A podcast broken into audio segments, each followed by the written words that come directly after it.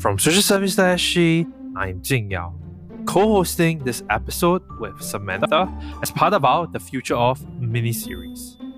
With Chen Weiwen, the founder of Eyeviser, which offers eye care education to companies and the public, we chat about the three big ideas on the future of eye care and eye health. First, the shift from treatment to prevention. Second, the role of tech powered prescription checks. And third, the personalization of eye care.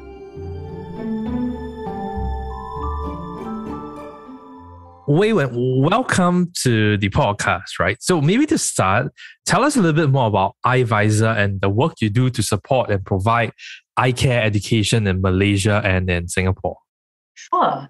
So I started Eyeviser uh, more than two years ago, just actually before COVID began, and it's dedicated to advan- advancing eye health through 360 degrees eye care. And what we do is we do a lot of talks and webinars for the corporates, for the public. We screen for eye diseases through our mobile optical service, and we fit eyeglasses as well. So we go to workplaces and homes, bring out portable equipment, and optometrists lead all these services. We also have a network of 40 optical stores and eye clinics in Singapore and Malaysia. And with this, we can provide that 360 degree eye care with comprehensive eye exams, consultations with ophthalmologists, optometrists, as well as treatment for eye conditions in our way. So anything and everything we need, we have them. Yeah. So we also have online solutions, right? And they're available on our website. Actually, right now they're free. So we give free online visual acuity test that you can take with just a mobile phone and laptop, know how well you see. We have teleconsultations with optometrists as well, and even tools to assess child's risk of myopia onset, progression in kids, what frame and lens is suitable for you, and so on. Got you. And it wouldn't surprise the listeners and wouldn't surprise me that I imagine the work is something that's really personal to you as well. You told us about Eyeviser. Tell us a little bit about yourself. So, like, how did you get started? And tell us a little bit more about your story and how you got started with Eyeviser. Sure, thank you. Uh, I think there are two aspects. There's the professional and the personal angle to it. So the personal angle is that I actually was only just 13 when my father came home one day and said, I'm actually going for an emergency operation the next day because I'm going to go blind from retina detachment if I don't, right? And then I was like, what's that? Don't know what that was, right? And then I found out that basically it's an eye disease that, that can just come, right? Very suddenly, you know, you have blurry vision. And he went to an optician, his regular optician, who told him that it's not your glasses that's a problem, it's actually something to do with your eyes. And thankfully, he saw the specialist and he got operated and, and he can see well today. Now, when I became a mother a few years ago, it dawned upon me, right, that what if he had gone blind? He wouldn't be able to see my children, right? And and those, you know, I mean, those kind of like I would say realizations are something that that make me feel, you know, that there is more to you know life than just you know trying to earn more money and for other people right but this is something that can change generations right of lives and the quality and can impact the quality of life if you just manage to detect eye diseases early and get treatment so the professional aspect is that i actually started working by a stroke of fate for the world's largest eye spectacle lens manufacturer it's called Essilor and i started in 2013. At that time, I was actually joining a newly created department to create what they call new spectacle wearers among people who have never worn glasses before. So people who've never worn glasses before are generally those who you know less you know maybe you know less educated and have less resources right and maybe in in, in um, more unaccessible places so our job was how do we get eye care to them where there's nobody who can even give them a prescription, no shop that sells eyeglasses, right? and they don't even know they need them. So this was the kind of context in which I, I, I learned, you know, what the importance of, of building what we call primary vision care infrastructure is. So, you know, I saw how, you know, we worked with hospitals, we worked with local entrepreneurs on the ground to do, you know, prescription checks, fit reading glasses. We got pharmacists involved local communities. So, and this was really done in a phase of what we call inclusive business. So it's not charity. It's actually trying to make it sustainable by trying to sell affordable glasses and making it a, a sustainable business, even though the, the margins are not that high because we will sell glasses for much cheaper. So a lot of the inspiration for my mobile screening service today came from that because obviously those were mobile services. And what's what's interesting for me is that in a village or you know a setting where people say, okay, I don't need eyeglasses because I can live with them and I I just get my daughter-in-law to sew or cook for me because I can't read it. I can't see the ingredients. I can't see the thread. What's interesting is when I started this business, even in Singapore, we have a loads of people who are in denial that they do need something, right? Be it treatment for their eye condition, eye disease, or just, you know, getting a pair of glasses. There's so much resistance, right? And it's just amazing how there's no difference. And it's not necessarily about the amount of money they have, you know, but just maybe some form of like, you know, psychological barrier to, to seeking help. So my favorite story is a real estate agent who lived in a condominium, right? And obviously he had more than enough money to buy a pair of glasses. And his wife brought brought him to us because we were serving his neighbors. And then he got a pair of reading glasses. So when I finally delivered that pair of reading glasses to him, he looked at his palms with his reading glasses and said, I had never seen so many wrinkles on my palms before. and he was 53 you know? So he should have gotten reading glasses when he's about 40, yeah. when presbyopia or what they call Lao Hua hits. Yeah. And so he's delayed it for more than 10 Yeah.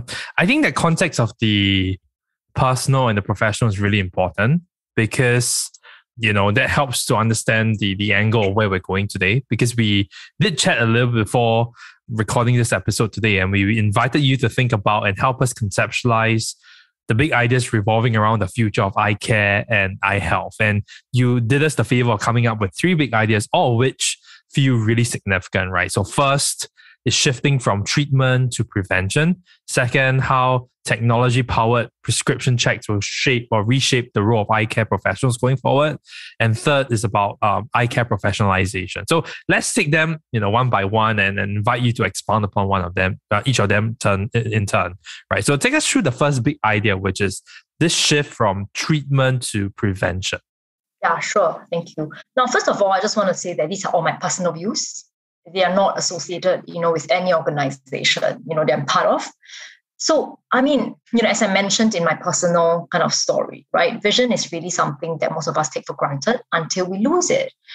And uh, you may be surprised to know that there are 1.8 billion people who are projected to suffer from some form of vision loss by 2050 right? And this is an increase of 55% or 600 million more people who are going to suffer vision loss over the next 30 years.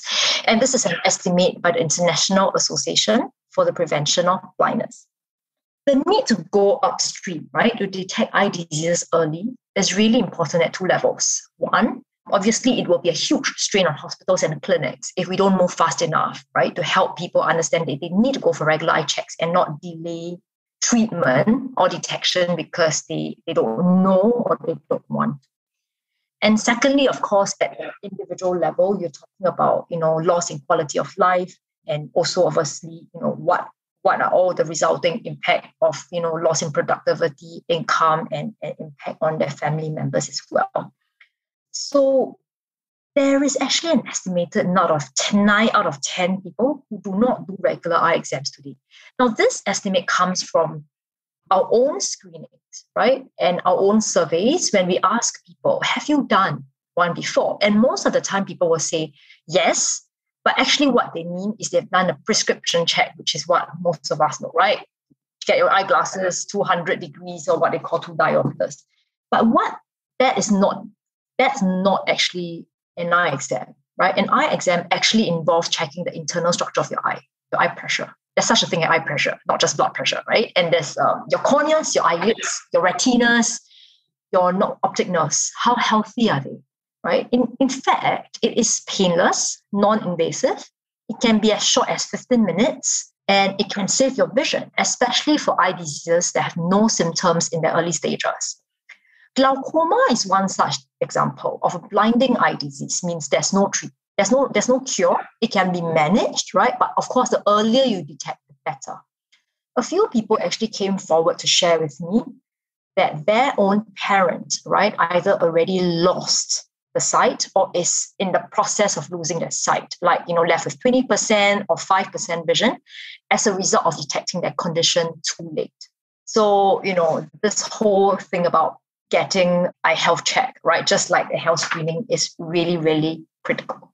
Yeah and that's that's illuminating for me as well because i'm learning from you the distinction between prescription check and eye exam because you're right. I think most people like myself, we would think that, oh, I, I get, you know, my, my glasses checked regularly as well, you know, but the eye exam is something that I think um, I'm learning for for the first time as well, which which I think is something that's not talked about enough. Yeah.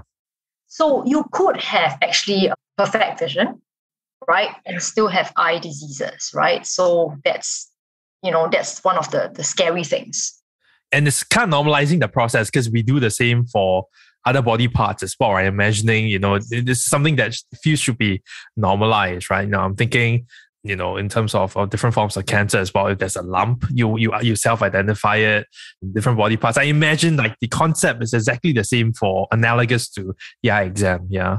Well, the challenge is just that for the eyes, it's more gradual, typically, unless for very sudden cases, right? And so people kind of don't really realize it unless like you have like you have chest pain or you know you know it's your chest is pain you can't you can't you can't delay it yeah and that's helpful because that's helping us understand that first big idea which is the importance of, of prevention right from from treatment to prevention I think that also links to the second big idea you have, which is how tech powered prescription checks will reshape the role of eye care professionals going forward. We talked about the distinction between prescription checks and eye exams, but tell us about the role of technology in, in, in prescription checks for, for professionals? So, in most countries today, well, even in Singapore, right, we go to an optical store, we go to a clinic, we go to a hospital to check a prescription, and also eye health in some cases. What is maybe less known is that we are we actually have not we, but there is actually a company, right? It actually was from Israel. It has actually produced a medical grade app that can give an accurate enough prescription online simply using a smartphone and the app. And then there are many other apps already available that can measure the current power of your glasses. So you technically don't even need to leave the house to, you know, get your prescription checked, try on frames online, you know, and purchase eyeglasses without, you know, needing to see anyone at all in terms of eye health, there are also a lot of innovations in terms of either cheaper, more portable devices, right, that can detect eye conditions, such as a, you know, uh, what we call a, you know, very small tonometer that can measure your eye pressure.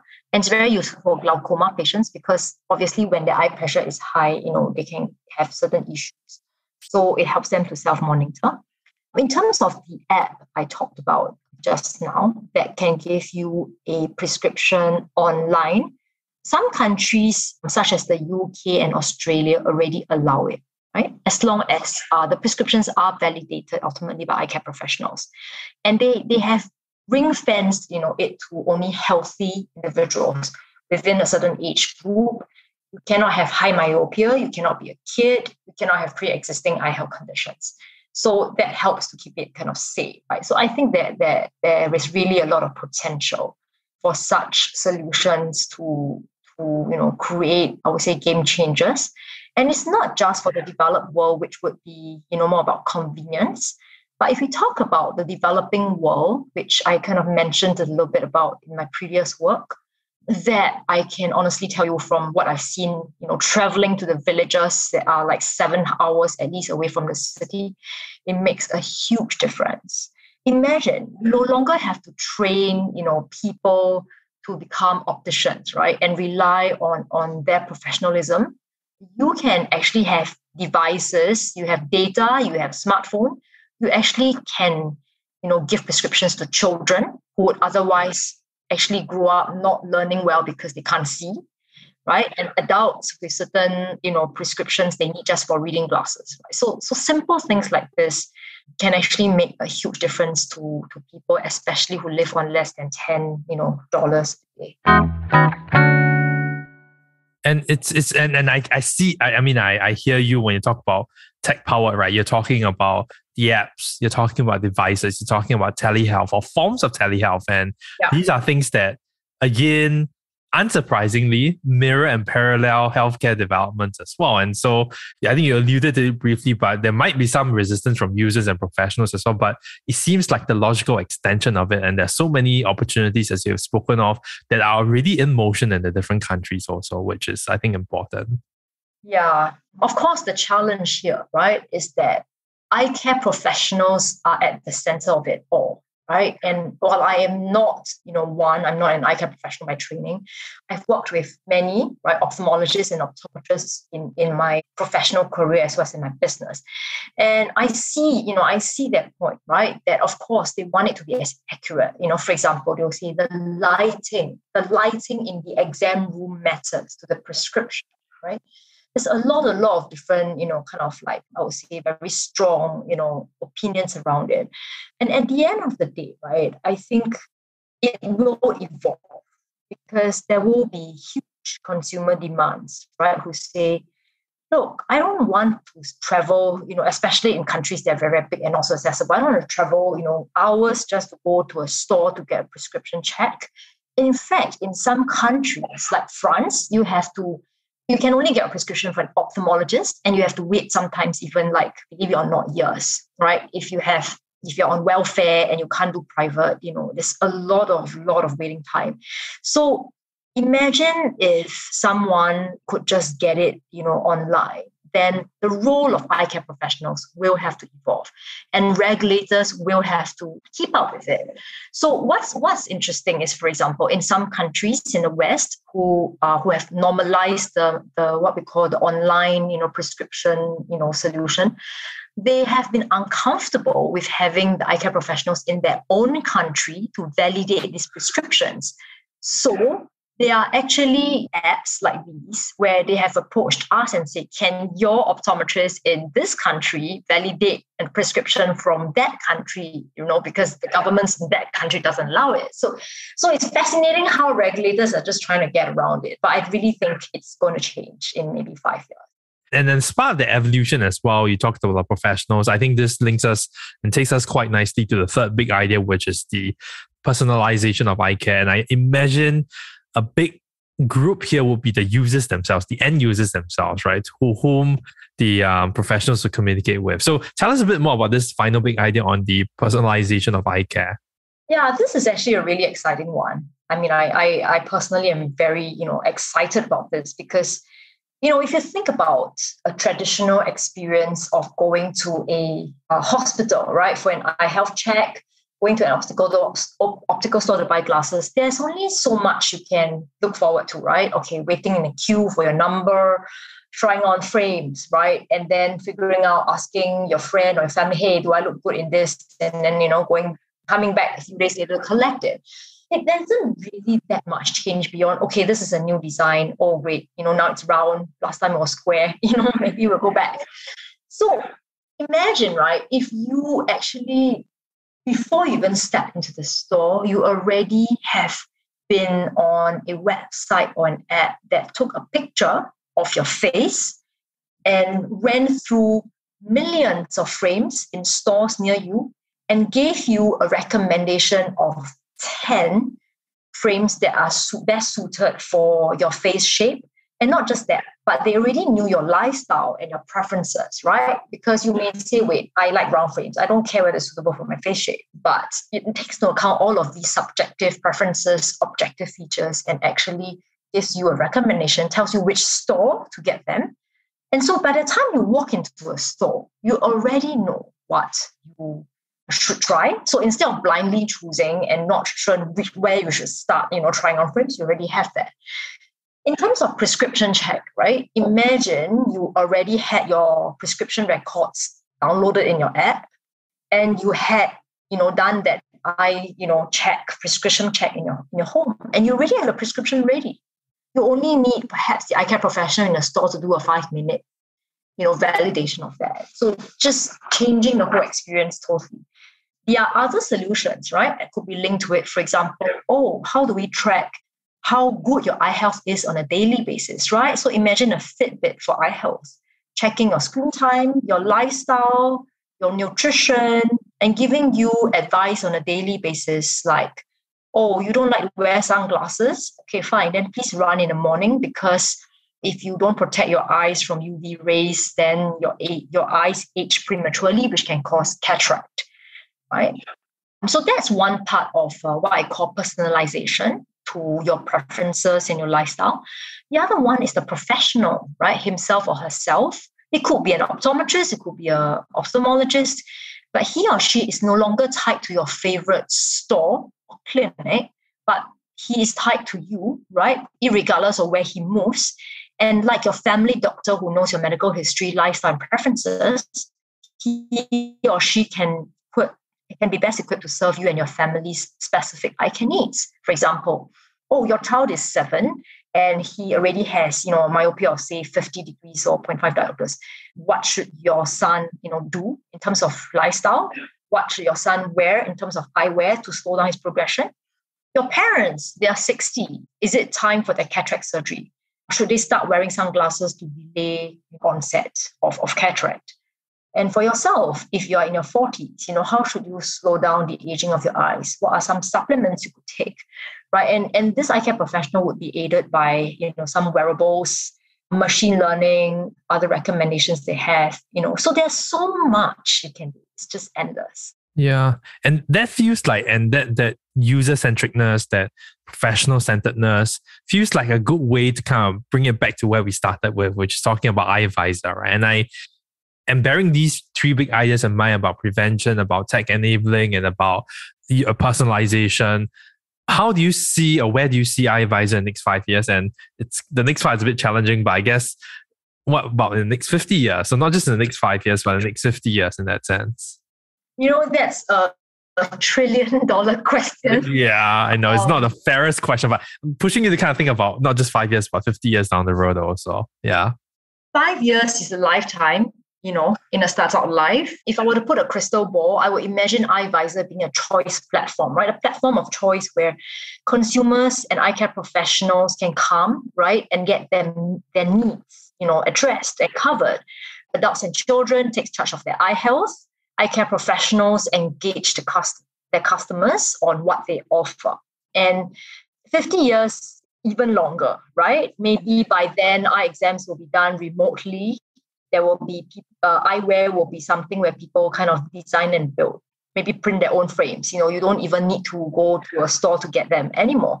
And maybe eye care professionals will have shifted from doing just routine eye exams to focusing on you know their clinical skills for on just the most complex cases. And their their value is more of on lending a, professional advice with their customers. And most importantly we don't know where Eyeviser will be but if a business has to survive, it will have to evolve and meet the dynamic needs of its consumers, the stakeholders, be it 5, 20, or 100 years. Yeah. And it's something, and it's a fairly young endeavor. You mentioned, you know, you started when thereabouts when COVID was was a huge thing about two years ago. You know, some of your work we mentioned has been in Malaysia. And part of the curiosity I always have is that, you know, Malaysia is really close geographically to Singapore, but I imagine, you know, that that two plus one plus years of lockdown and not being able to go across the Causeway. Uh, what were some of the challenges and, and impact or, or, or effects of the of the pandemic?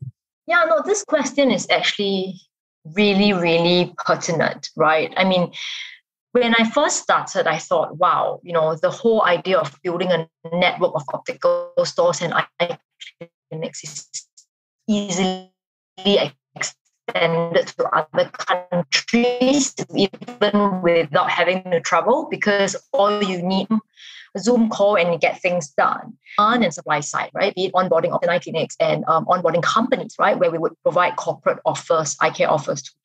Both are actually very challenging when you don't know them and you can't see them, right? So it was simple things like, oh, we needed a Malaysia contact number. I had to trouble someone right from my alumni network to actually buy and post a SIM card to me. I, you know, couldn't travel to partner stores that I some of them whom I didn't know, and just trying to send like 10 WhatsApp messages, even in a group, right? that no one knows me is just really, really hard. So yeah, I mean, there's nothing that can replace, you know, face-to-face contact.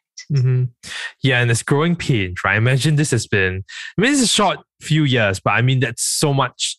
I imagine there's a great deal of learning and evolution involved as well. I guess my final question, and, and, and it's our favorite way of asking this question, right? Which is knowing what you know now through all your years of experience, what is one thing you'll tell a younger self that was just starting out on her journey, right? And I'm asking this question in the context of you sharing that yes, Eyeviser is about two two plus years old, but really you've been in the sector for a very long time. And so you know, how have you been personally shaped by your involvement? And if you could, could meet your younger self, what would you tell her? And then, and, you know, educate her and tell her what you've learned over the uh, over the past years or decades.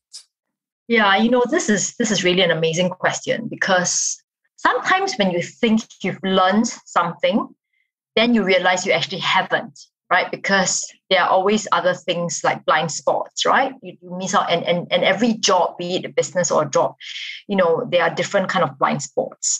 So I I really struggle to put one, right? Because I have a few learnings, right? The first is patience, right? Patience to last the marathon. My last ex-boss said to me before, he said, because I was in a, an internal change management role, he said, Wei Wen, you can't move mountains in a day. And at that time, I I didn't want to accept it. I was like so indignant and thinking like, no, I can't, right? But now I kind of agree, and it's it's hard. Obviously, the second thing is really not to be stuck, right, emotionally or too attached to any of the so-called projects or business models or types of things, you know, that you like to do because I think that that is probably one of my problems. When I like something, I will do it a lot, and then I don't care or think about whether it makes sense for me to to do that, whether it's scalable or not, right? So it's really about being honest, right? If it's not working, then change it, even though that may not feel something that's that's you know kind of like the best or the right thing. So it's like it's like listening more to the head than the heart sometimes. And it's interesting because I, I mean, I'll, I'll, I'll probably give you the final word. It's not my area of expertise, but we've done this mini series for some time, and I think in thinking of reflecting your personal experience and thinking about the three big ideas, I think you are one of few who have been able to cohesively put together three big ideas that make sense, that make intuitive sense to me. And I think it's not something that I pay attention to all the time, but I think it's something that will evolve over time and it's something that I've learned a lot from today as well. So I very much appreciate you coming on to share with us today. Thank you. Thank you, Zinya. I really appreciate the opportunity as well. Thank you. Have a good one and all the best with Eyeviser. All the best. Thank you.